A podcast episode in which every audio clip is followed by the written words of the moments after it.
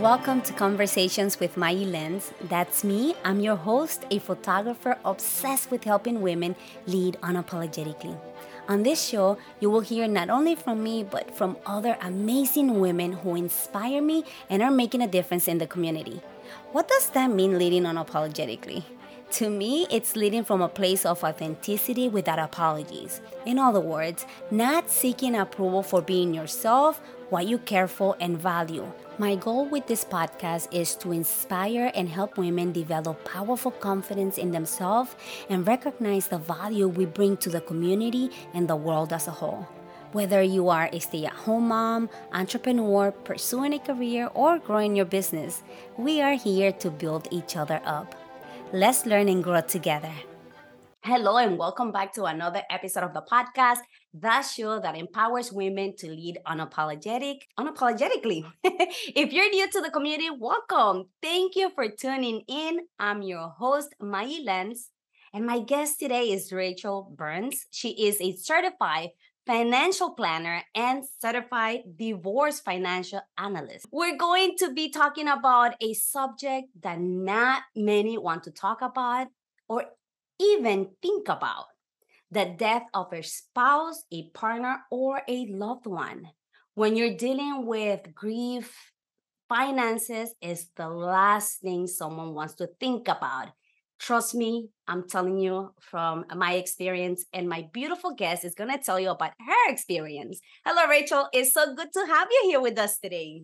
Hi, thanks so much for having me. Tell us a little bit about yourself and your journey to becoming a financial planner. Sure. So, I've been in the business for probably about 15 years, and I knew that I wanted to be a financial advisor when I was in college. And so I it was a pretty like as soon as I graduated, I I got a job um in the industry as in the in the advisor training program.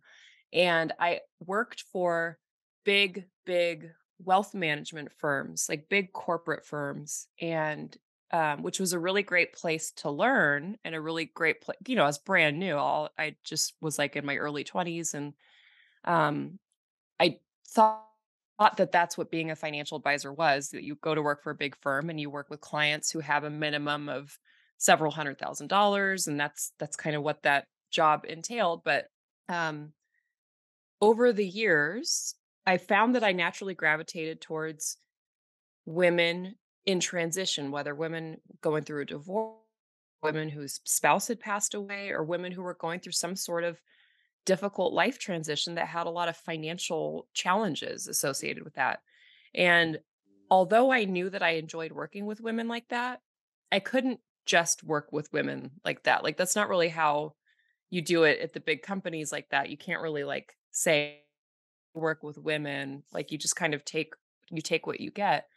And um after some things that happened in my personal life which i'm sure we'll get into i i kind of reassessed my career and i reshuffled my priorities and i realized you know i get so much more satisfaction working with women in transition that like why don't i just do that? Like like i can do that. I i so I decided to start my own firm so that I could just work with women in transition. And I never thought that that would even be a possibility. I didn't know what owning a company would look like and how easy that would be to get going and it was really scary but i did i launched my own firm and that's that's all i specialize in now and it's just been the most rewarding gratifying experience i'm just working with the clients that i'm passionate about because i only work with women in that type of situation, I just can get super specialized and I can tailor everything about my services is so tailored to someone who's in that situation. And so that's how I ended up here. And it's just been, it's been a kind of crazy journey, but it's now that I'm here, I'm like, oh, all of this led to this. This, there's a reason why I'm doing what I'm doing. This is what I'm meant to do and I've never felt more clear. You know, I, have never been more clear knowing that I'm doing what I need to be doing right now. And when you said um, that you couldn't say it in the firm, was it because legal um, uh, standpoint, or just because so, you cannot specialize in helping women? Difficult to specialize. Yeah, mm. it's difficult to specialize because the the big companies tell you, okay, this is how you're going to do your job. This is these are the tools that you have to work with. This is how you're going to market. You know, they they don't let you have a lot of creativity in that, which is fine because I was I was new and I was young and I appreciated having the direction, but right. if I wanted to just work with women, I couldn't really change what I was doing to mm. I couldn't customize things for them. And there are so many limitations with marketing that it would be just difficult to reach those women so that they knew that I was there. It was like I was limited to their marketing methods and it just wouldn't have worked that well. I had I knew I had to go out on my own if I, if that's what I wanted to do. Mm. Oh, that's inter- interesting.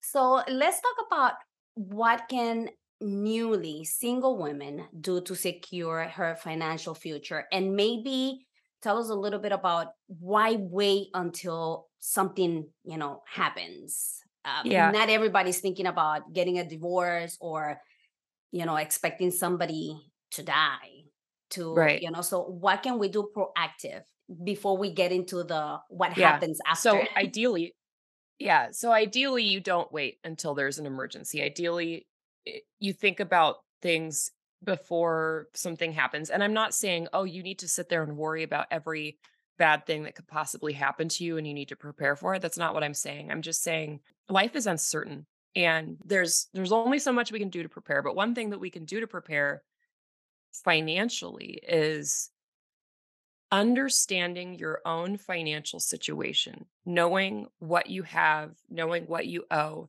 knowing what your income looks like, knowing what your expenses look like. It might seem kind of basic, but a lot of people don't have that kind of basic awareness of their own finances.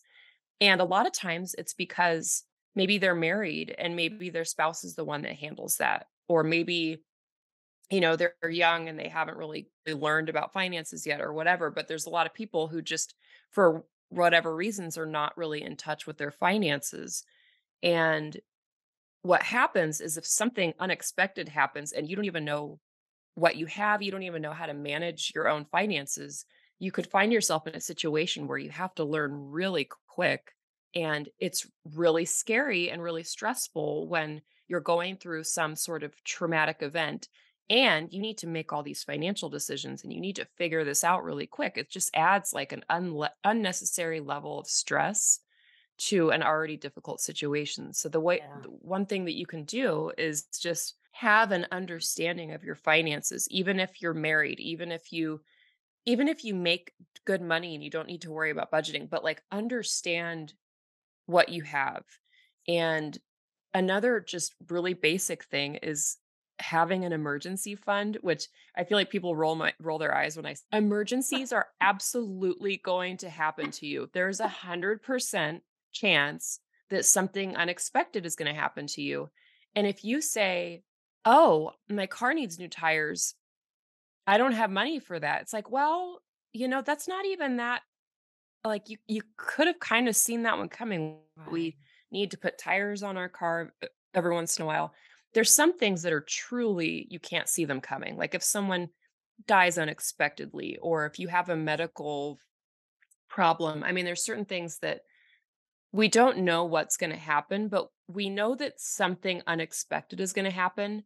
And having cash set aside so that if something unexpected happens, you don't have to sell things that you don't want to sell. You don't have to get on, you don't have to use your credit cards. You don't have to borrow money. You don't have to get a GoFundMe page. Like having some cash set aside for those foreseen circumstances that we can absolutely foresee that something is going to happen. That's like the most basic foundational step that you can take in just securing your finances because what happens is that worst case scenario you kind of take off the bottom like the the very very worst is you kind of chop off the bottom part of that so it's like okay well even if the worst thing happens i'm still financially going to be okay my favorite author always says common sense is not always common practice. we know Absolutely. that we need to prepare for all this stuff, but nobody wants to talk about it because nobody wants to die, right? And tomorrow yeah. we always say tomorrow and why i say common sense is not always common practice is because when my sister passed away five years ago i had done a will uh, for myself and my husband um, if something was to happen i still have to update that. Even after my sister passed i was like we need to prepare we need to prepare you know tomorrow we'll do it tomorrow and we still haven't done it. Uh, i know yeah. this is crazy.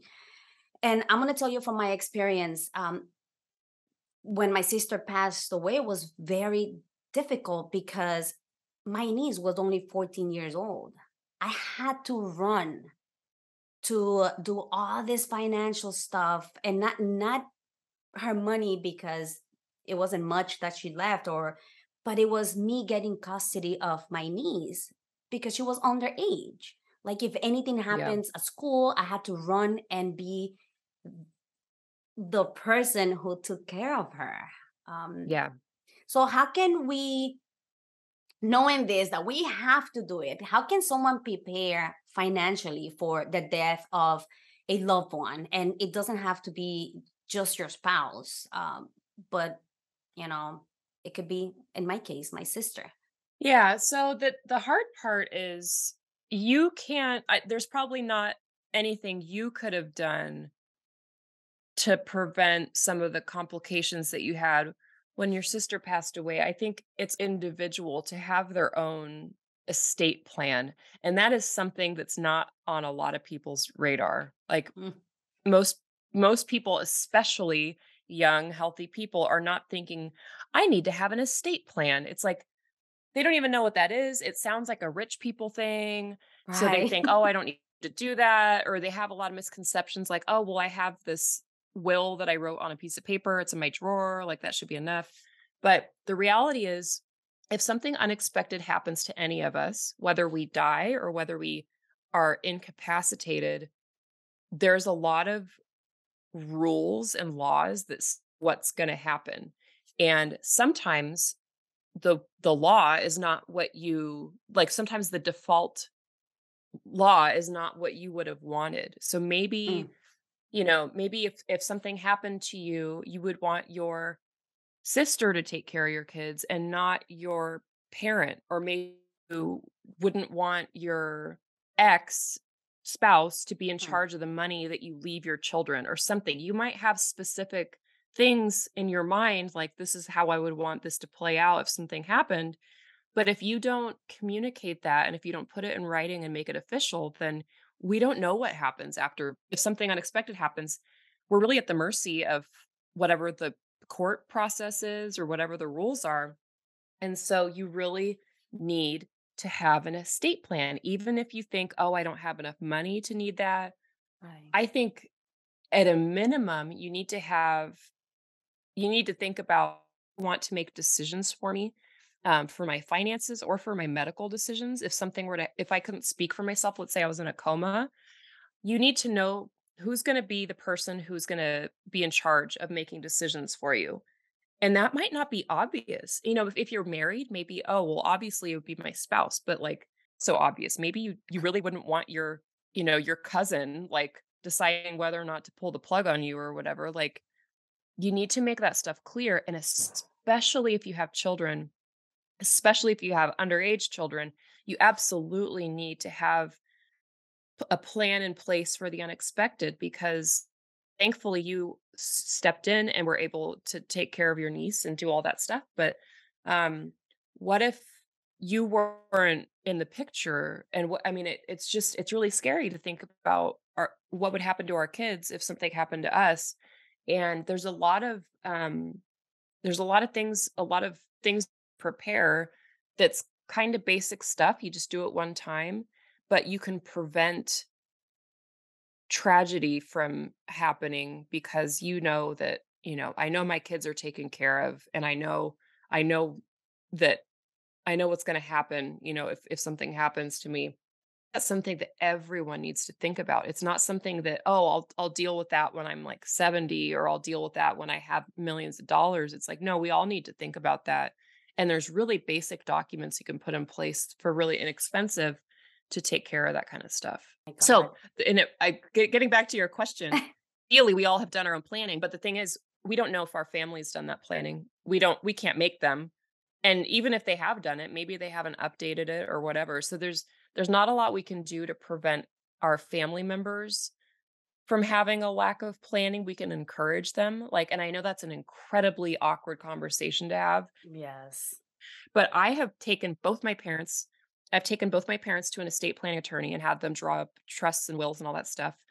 And I'm like, yeah, obviously I don't want them to die, but like this is just this is just basic like financial stuff. Like you just have to have these documents. It's not we don't need to get into the super morbid stuff, but we do need to have these basic documents in place. Yeah, and that's super important. And like I was saying, um, that that is a difficult conversation to have.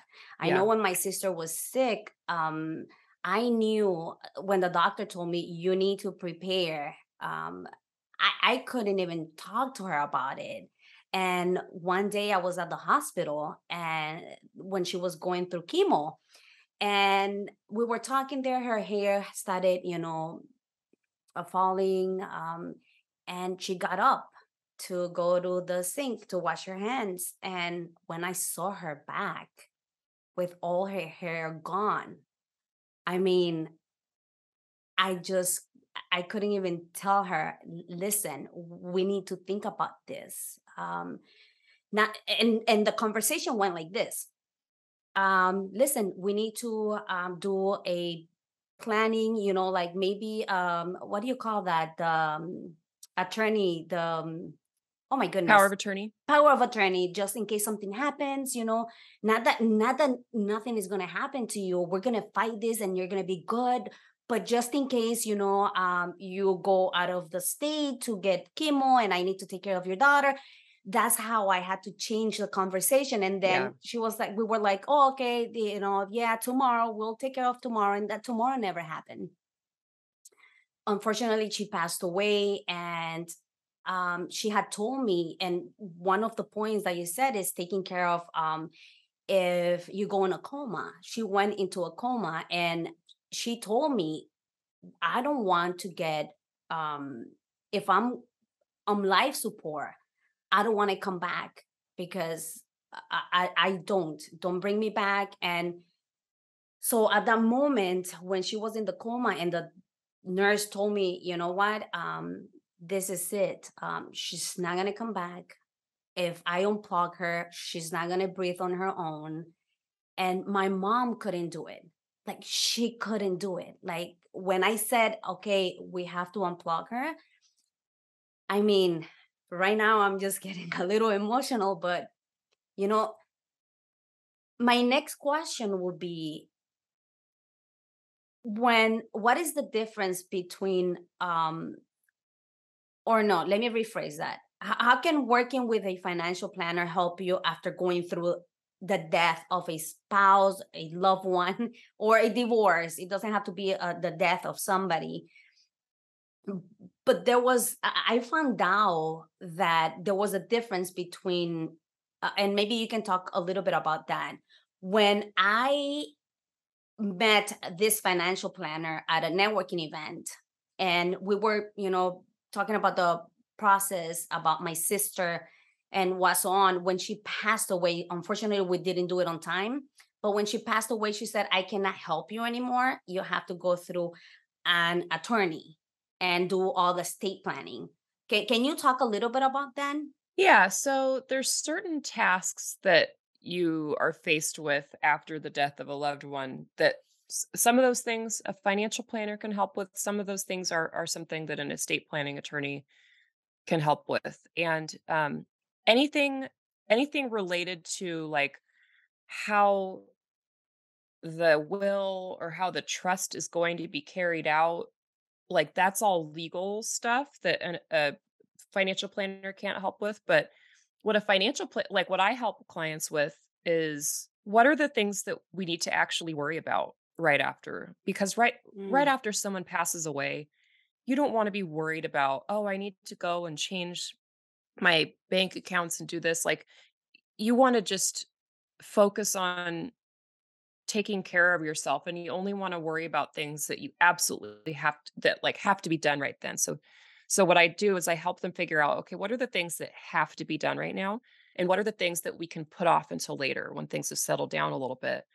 And a lot of times, certain things do need to be done right away that are kind of complicated. So um, I'll give you an example whose husband passed away, and all of their really basic, uh, you know, bills like their internet and phones and all that stuff, it was all set up on auto pay from his Oh, individual checking account. So when someone passes away, their individual accounts get frozen. All of the money was in this individual account. Literally, all of their savings was in this individual account. And so she not only had all of her payments were not being paid, you know, all of her bills weren't being paid, but she didn't have access to cash.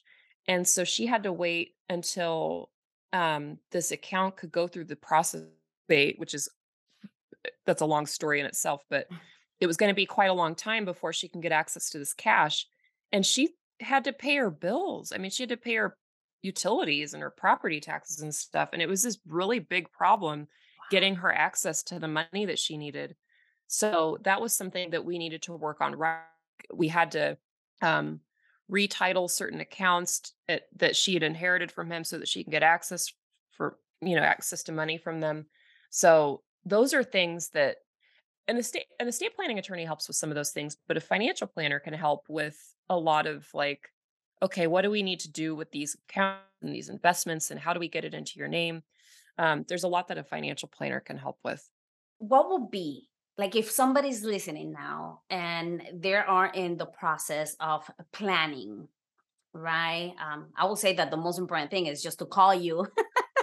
but what would you say is the the number one thing that if if you don't do anything else today, what will you do? And and maybe tell them a little bit about your story because you have a very interesting story and and a happy you had a happy ending to your story. Yeah, so there's a reason why I kind of was attracted to working with women in transition. So five years ago, um, my husband was diagnosed with brain tumor and so it, and it was it was crazy because we found out about his brain tumor a day after we found out that I was pregnant and um so it was like one day found out we were pregnant the next day he had a seizure and they did an MRI and they found out he had a brain tumor and like you can't always tell MRI what kind of tumor it is they kind of need to like go in and take it out and do the testing to see what type it Mm, is. And so we really thought it was like a slow growing, um, you know, not so scary type of brain tumor because he had had one when he was a kid that was not cancerous. It was just taken out and it it eventually came back after, you know, many, many years. And so we weren't super concerned about it. But after he had the surgery and they did the testing and they realized it was a very, very aggressive form of brain cancer and the life expectancy is extremely short. wow. Um, the statistics are really bad for that. Just one of the most deadly types of cancer there is. And then right before his surgery, we found out that we, we were actually having twins. So it was like Mm, just like all this information, like all this news that we had to digest. And so um I really didn't know what to expect with with his didn't know I honestly didn't know if he would live to see the kids being born and we did as much preparation as we could. You know, I'm a financial planner, so I was very familiar with a lot of the preparations that we needed to do. And so we did, um, we went to an estate planning attorney, we did a trust, we did all this stuff. And even being in my profession and even doing, okay, we did all the things that we were supposed to do, and we have all the right insurance, we have disability insurance and life insurance. It was still really scary, like really, really scary. And we're going to have two kids all of a sudden. And what if we don't have his income? What if we you know, I was I I had no idea what to expect and it was really scary. And I was thinking, if I'm this scared of my future and my family's financial future, imagine if I didn't have that like professional experience and, and that education. Like that would be so much scarier.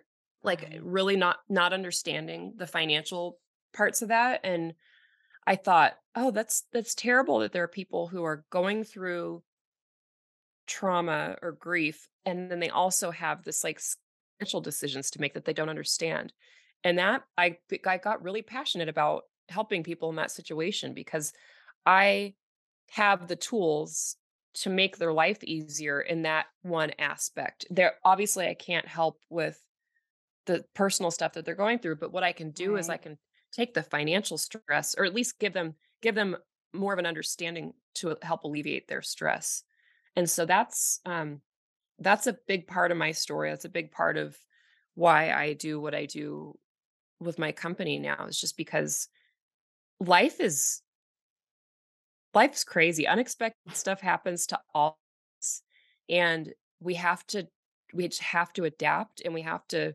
keep moving forward and we have to empower ourselves to to to take care of ourselves eh, going forward. We can't we can't just like oh i give up you know this is it's yeah. like we just got to keep keep keep going on so yeah we got to keep going so i will say that from from everything that you've been saying the, the most important thing to do right now will be to get in touch with um a financial planner and that will be right um many of you offer a free consultation. I will i, I don't know I, i'm just asking you. Yeah oh no i do i do and i would say even if you're healthy even if you're married even if things are great um try to try to learn what you need to know to have a good understanding of your finances that's something that everyone benefits from and if you are facing a difficult situation like a divorce or if someone's sick or you know meeting with a financial planner you don't have to work with them you can just have a talk with them but like they can probably give you a couple of pieces of advice that can really help um yeah. and then if you've you know if you're if you're if you've already been divorced or, or if someone has already passed away then and a financial planner could certainly help kind of reassess your situation and kind of come up with a good plan going forward because it's hard that stuff's hard and you don't have to figure it out on your own you're not yeah. no one's expecting you to be a financial expert yeah it's hard and and the saddest part is that your tomorrow may never come and it's the people that we leave behind that will go to all this stress it's it's just yeah. crazy yeah. Um, so we're gonna switch it up a little. It, it's been a little gloomy, a little sad. I know. so the what I'm a photographer, so I would love to ask you this question. What is your perception of beauty?